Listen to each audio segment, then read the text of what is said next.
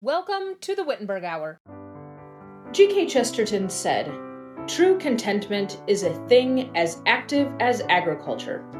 It is the power of getting out of any situation all that there is in it. It is arduous and it is rare. It is the discipline of epiphany. Hello and welcome to the Wittenberg Hour, where we explore big questions and discuss that which endures by means of that which has endured, that scholars may endure. My name is Jocelyn Benson, and I serve as head teacher of Wittenberg Academy. What is Epiphany? How might Epiphany be observed in the home? Joining us today to discuss observing Epiphany in the home is Mr. Justin Benson. Mr. Benson serves as president of Wittenberg Academy and also teaches vocation and stewardship for Wittenberg Academy. Mr. Benson, thank you for joining us today. It's a joy to be here. The holly and the jolly have moved along until next year, but the church is still celebrating. What is she celebrating and why? As we continue through this time of the year, the church transitions from Christmas into Epiphany. During Christmas, we celebrate that God became man, Emmanuel, God with us. And that's what the readings have to do with. That's what the hymnody has to do with. God becomes man. But as we transition into Epiphany, we start to ponder how that man has revealed himself to be God in, in the acts of his life, in the way he's worshiped, etc. So Epiphany becomes a sort of Christmas for us Gentiles. So, more specifically, how does the church observe Epiphany? So, Epiphany, the, the Epiphany of our Lord, the actual feast day proper, is January 6th. So, the church has 12 days of Christmas, starting on December 25th, going through January 5th. So, we typically go to church on December 24th evening because Christmas Day starts after dark. On the 24th, well, the same way for Epiphany, on the evening of January 5th. That's when that transition starts into from Christmas to Epiphany. And it's a very seamless transition uh, the way the church does it. So on January 6th, the gospel reading is the visit of the Magi from the east. They, they stop by Jerusalem because, of course, that's where the king of the Jews would be, but they find out that he is born in Bethlehem from the prophet Micah. So the Sunday after Epiphany, or the first Sunday after the Epiphany of our Lord, historically has been the one account in Scripture of Jesus between his birth, or between when he was a very young child, a baby, and him being an adult. The 12 year old Jesus goes with his parents to Jerusalem to observe the Passover, and he stays in his father's house while his earthly parents head home and on the third day they remember or realize that they've lost Jesus. So they go back to the temple and find him teaching in his father's house. Now, many of our churches right now will actually observe the baptism of our Lord on that first Sunday. The baptism of our Lord proper would be would have been celebrated on the octave of the Epiphany, so the eighth day after January sixth. And if you count evenings and, and days, it the eighth day is actually one week later because you always count the current day also. Uh, we don't do math like we Americans do. So we would say it's seven days, uh, January 13th from the 6th, but it is, is eight days the way the church counts. The baptism of our Lord is observed by the church on January 13th, but we transfer that to the Sunday uh, right after the Epiphany, typically. One thing to remember about the baptism of our Lord, it is one of those accounts that is in all four Gospels. There aren't very many accounts that are in all four Gospels, but the baptism of our Lord is one of those accounts. So then on the second Sunday of Epiphany, Jesus' first miracle or his primary miracle is is read, and that is the wedding at Cana, where our Lord turns water into wine. So what you end up having is the three primary accounts of our Lord that are part of Epiphany are the visit of the Magi, our Lord's baptism, and his miracle at Cana. So those three are really the kind of the cream of the crop of of the accounts during the season of Epiphany.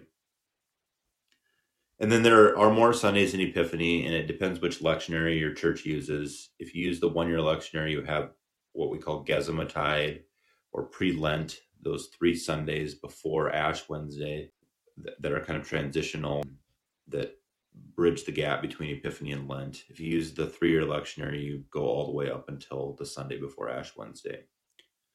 So there are other Sundays typically, but sometimes you could have a situation where you have the Epiphany of our Lord, and then the, this following Sunday's baptism, and then the next Sunday's transfiguration. Which brings me into the next point that I want to make. The last Sunday of Epiphany, we Lutherans celebrate the transfiguration of our Lord.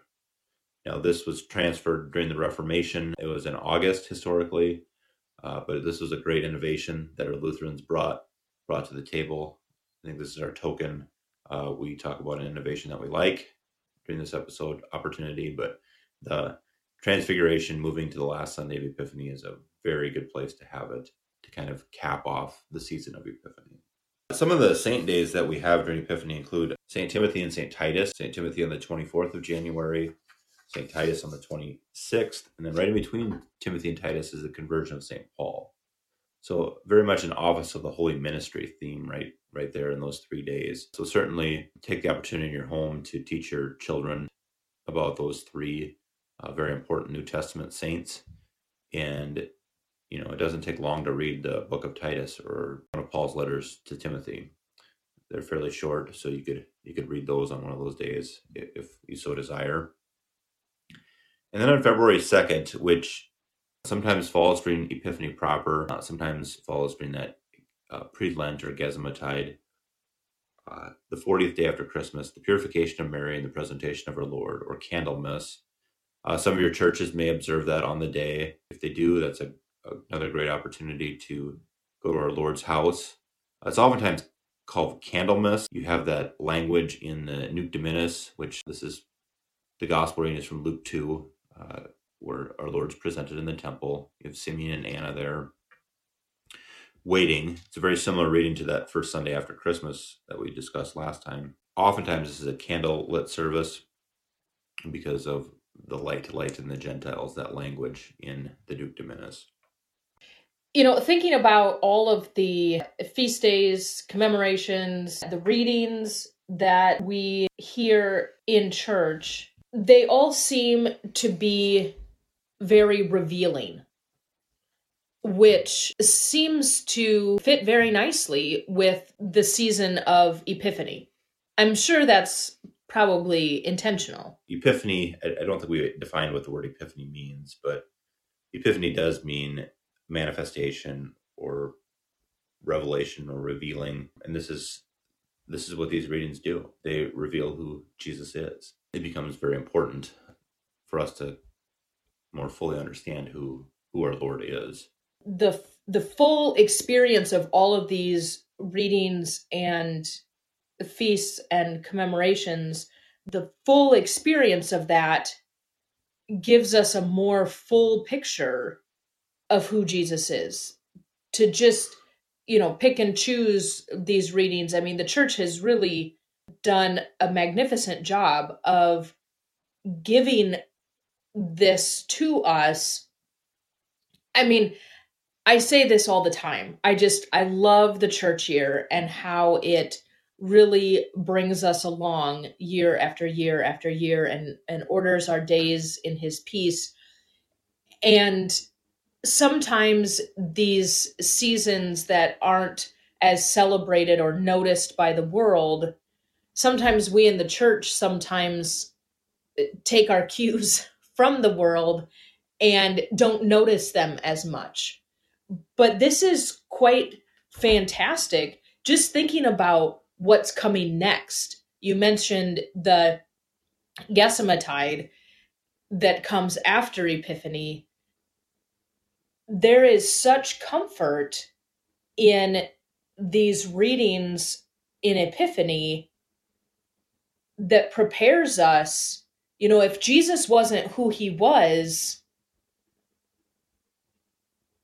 he can't do everything that comes after.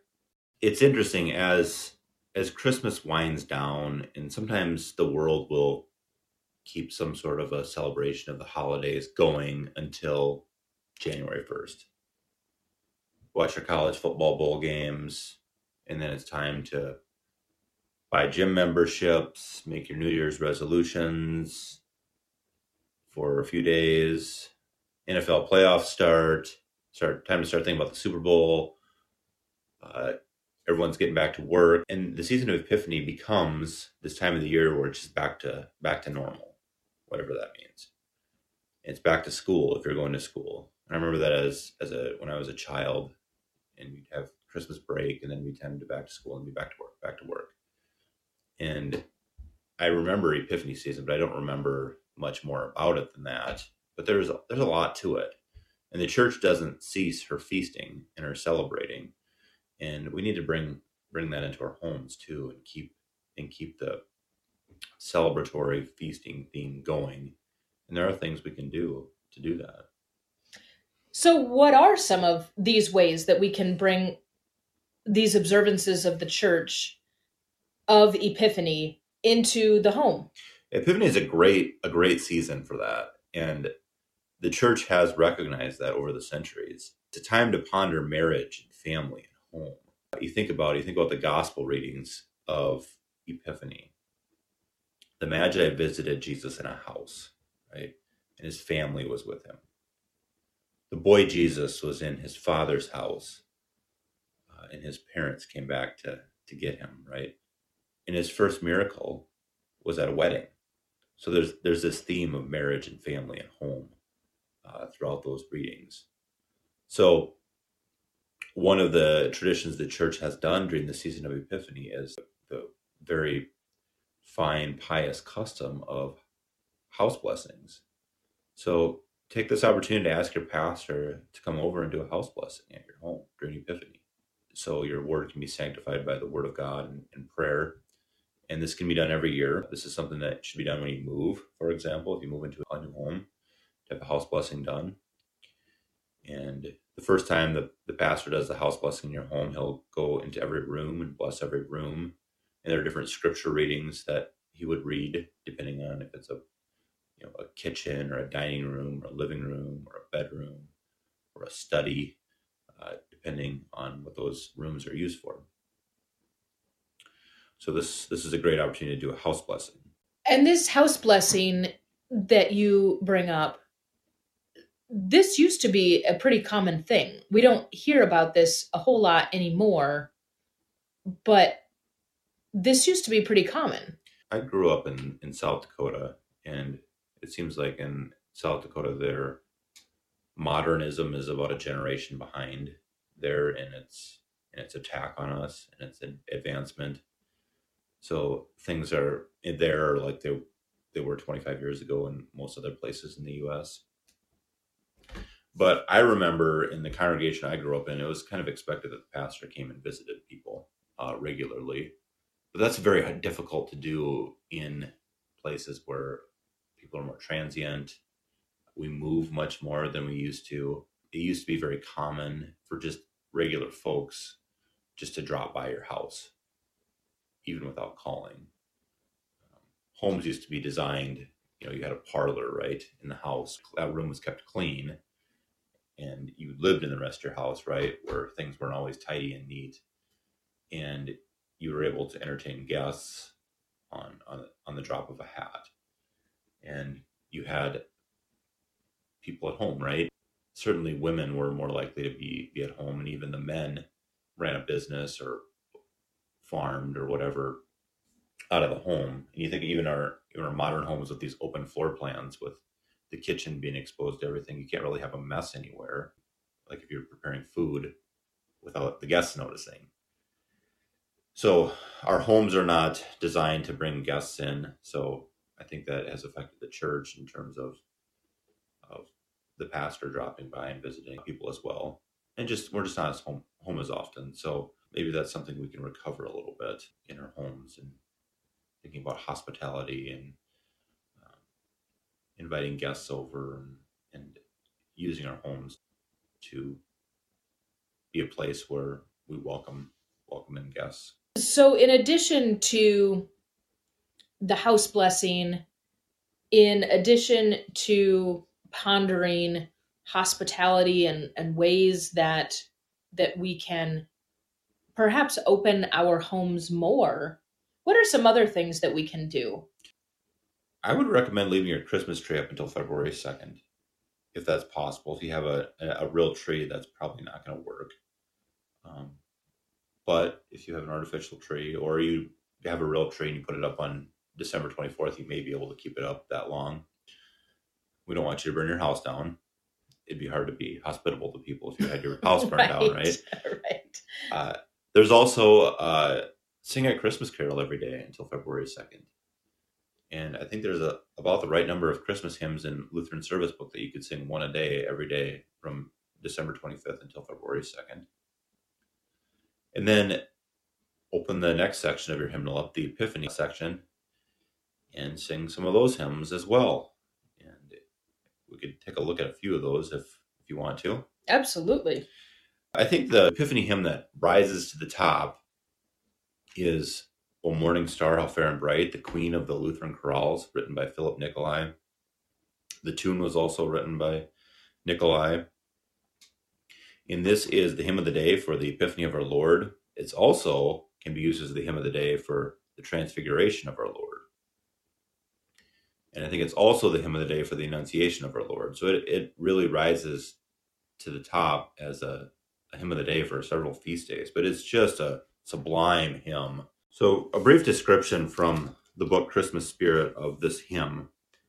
Philip Nicolai served as a Lutheran pastor in a church in Unna when a terrible pestilence swept through his village. The plague claimed over 1,300 victims and struck terror into the hearts of the villagers. As many as 30 burials took place a day in the churchyard next to the parsonage.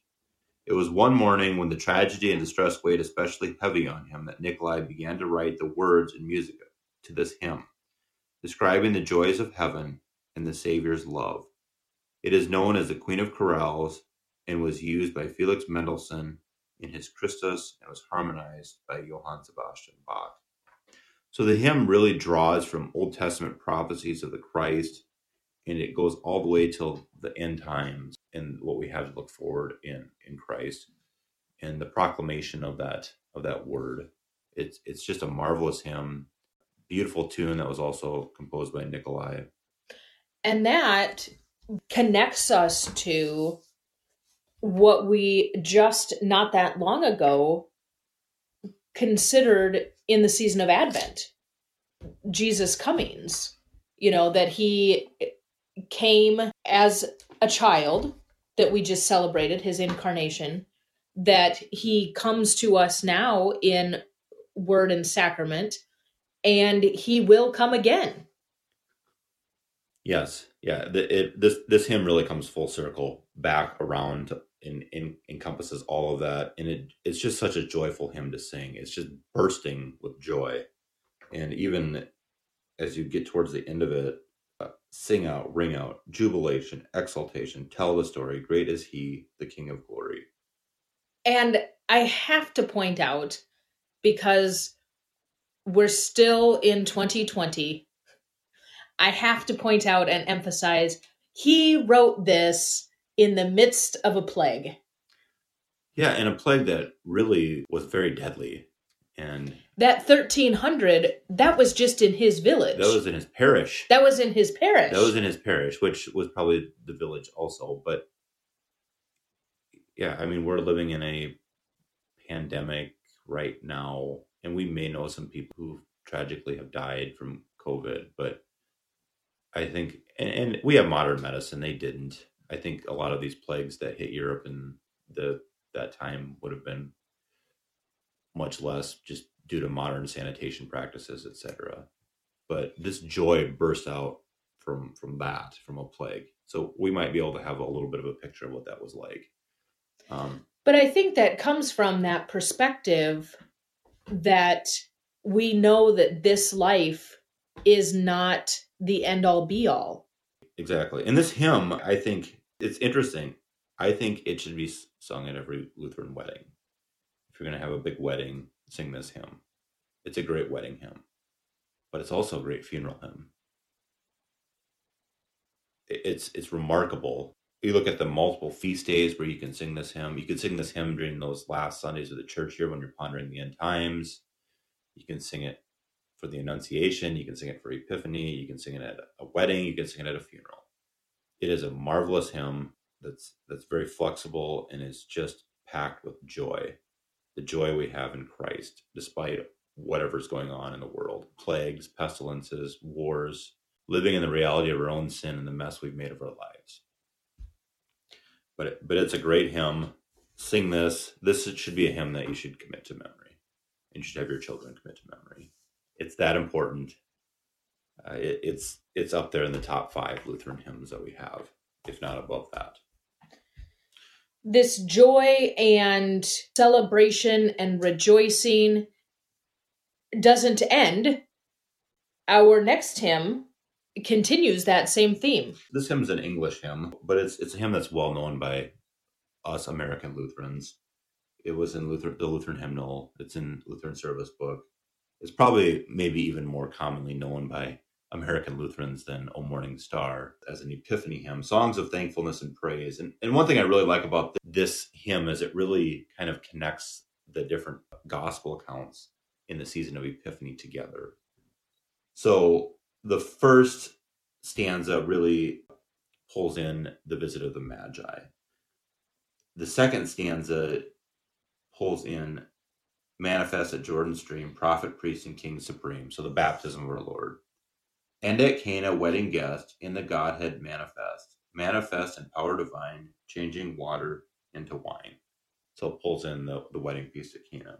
It pulls in other miracles that our Lord has done manifest in making whole palsied limbs and fainting soul, manifest in valiant fight, quelling all the devil's might, manifest in gracious will, ever bringing good from ill. And then every stanza ends in God and man made manifest.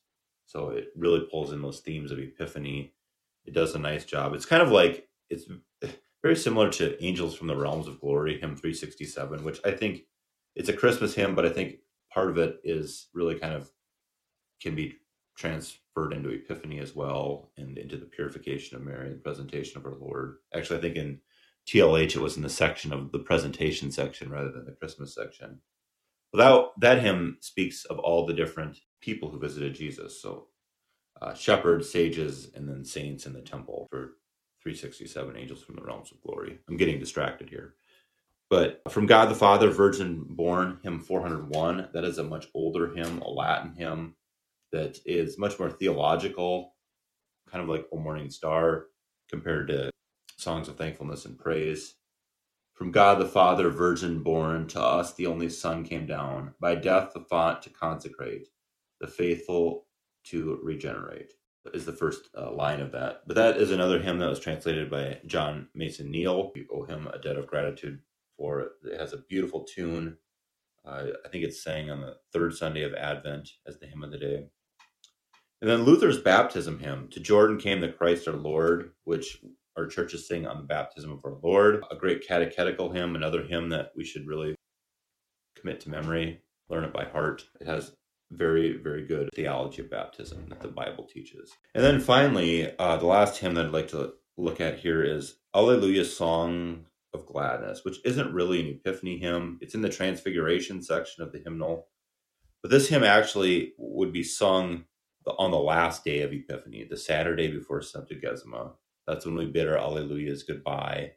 We're heading into Lent. We will not sing Alleluias again till Easter. So we bid our Alleluias goodbye with this hymn, Alleluia, Song of Gladness. Uh, 417 Lutheran Service Book. So you can sing that in your home on the Saturday evening prior to Septuagesima. Your church may have sang it on Transfiguration Sunday as well.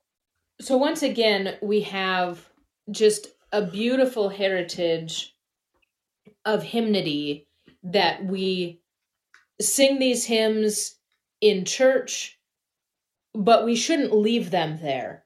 We should absolutely bring them into our homes, include them in our catechetical life, one of my favorite things about teaching children hymns is that they sing them.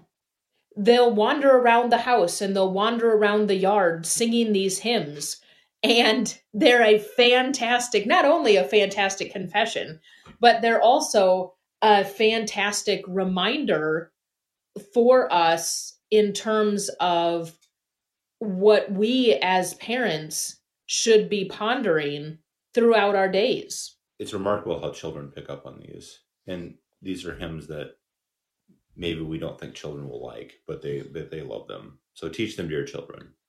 I want to bring us back to these hymns we discussed and listen to these hymns to have them in the front of our minds as we proceed forward to Epiphany.